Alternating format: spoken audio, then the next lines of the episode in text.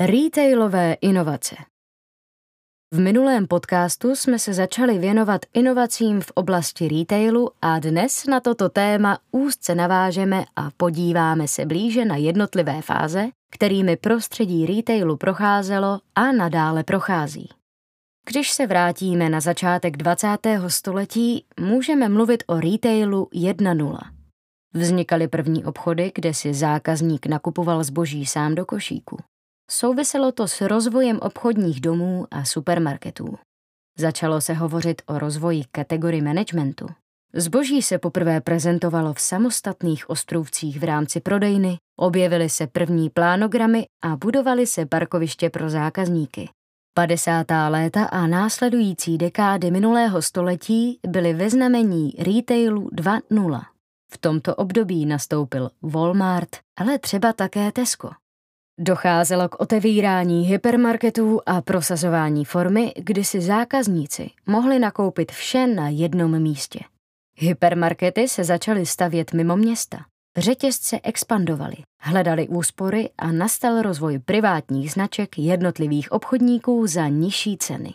U retailu 3.0 po roce 1995 se dostáváme do období Amazonu a postupného nástupu e-commerce. Obchodníci začali přemýšlet nad úsporou distribučních nákladů a delivery. Retail s označením 4.0 je náš aktuální stav, který se stále rozvíjí. Existuje Omnichannel, kde má zákazník k dispozici více forem prodejních kanálů jako Click and Collect, virtuální prodejny nebo samoobslužné pokladny. Patří sem také elektronické cenovky a s tím spojený dynamický pricing. Japonsko se nachází v době retailu 5.0. Využívají více technologií, aniž by ztráceli lidský faktor. Soustředí se na work-life balance. S rozvojem trhu vznikají nové konkurenční střety. Kdo má lepší e-shop, kdo zvládne poskytnout lepší službu v oblasti omnichannel. Zákazníci hledají nové formy, jak by chtěli být v rámci jednoho řetězce obslouženi a řetězce naopak přemýšlí, jestli musí mít všechny formy prodeje a co vše na jedné prodejně realizovat.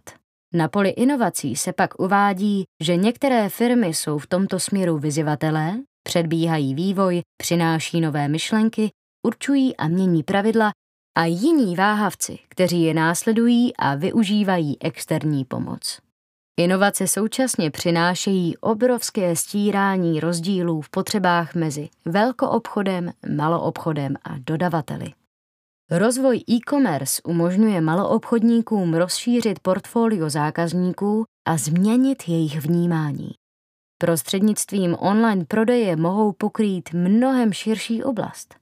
Stejným směrem se dnes vydává také řada dodavatelů, kteří přišli na to, že mohou skrz e-commerce své výrobky nabízet sami a tak spousta z nich do této oblasti vstupuje, čímž začínají konkurovat vlastním řetězcům. Díky obchodním inovacím se řetězcům daří. Mají finanční kapitál, který mohou investovat do dalších inovací, případně podporovat startupy, aby přinášely nové myšlenky. Jedním z hnacích motorů inovací je nedostatek přírodních zdrojů. Ochrana životního prostředí nutí všechny výrobce hledat cesty, jak prodávat co nejefektivněji, aby vznikalo co nejméně odpadu. Evropa je v této oblasti hodně daleko, stejně tak i Amerika. Problém vzniká na azijském trhu a nedostatečná starost o životní prostředí je kamenem úrazu tamnějšího retailu. Inovace v obchodě vnímáme v několika úrovních. Mohou být strategické, zaměřené na nové podnikatelské modely a trhy. Produktové, které se zabývají výrobky a zaváděním nových produktů na trh, a inovace procesní, které vyřeší optimalizaci, sníží náklady a zvýší efektivitu. Obchodníci s jejich pomocí snižují chybovost nebo zlepšují produktivitu práce. V celkovém pohledu mohou retaileři přistupovat k inovacím i systematicky. To znamená tak, že probíhá neustálá inovace a řetězce hledají, co vše by se ještě dalo zlepšit. Někteří to řeší formou partnerské spolupráce, což je hodně vidět u mezinárodních řetězců, jiní využívají vlastní formu. Tesco má například své inkubační centrum, ve kterém samoskoumá a vyvíjí zlepšení procesů napříč retailem. Co je důležité si u inovací uvědomit je, jaké zlepšení nám přináší. Co nám přinese implementace dynamického pricingu, jaká v tom bude úspora. Ušetří to čas zaměstnanců, kteří nebudou muset denně roznášet nové cenovky? Ušetří to náklady na papír a jiný materiál?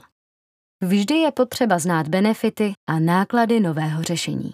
Jak řekl ekonom Milan Zelený, inovace jsou taková kvantitativní či kvalitativní zlepšení produktu, procesu nebo podnikatelského modelu, která významně přidávají hodnotu zákazníkovi nebo podniku, v ideálním případě oběma stranám současně.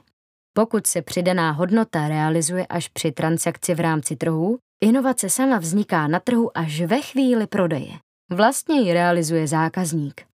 Proto se inovace zásadně liší od invence, vynálezu, patentu nebo zlepšovacího návrhu. Ty mohou zůstat nerealizované v trezoru, skladě, papírech na patentovém úřadě.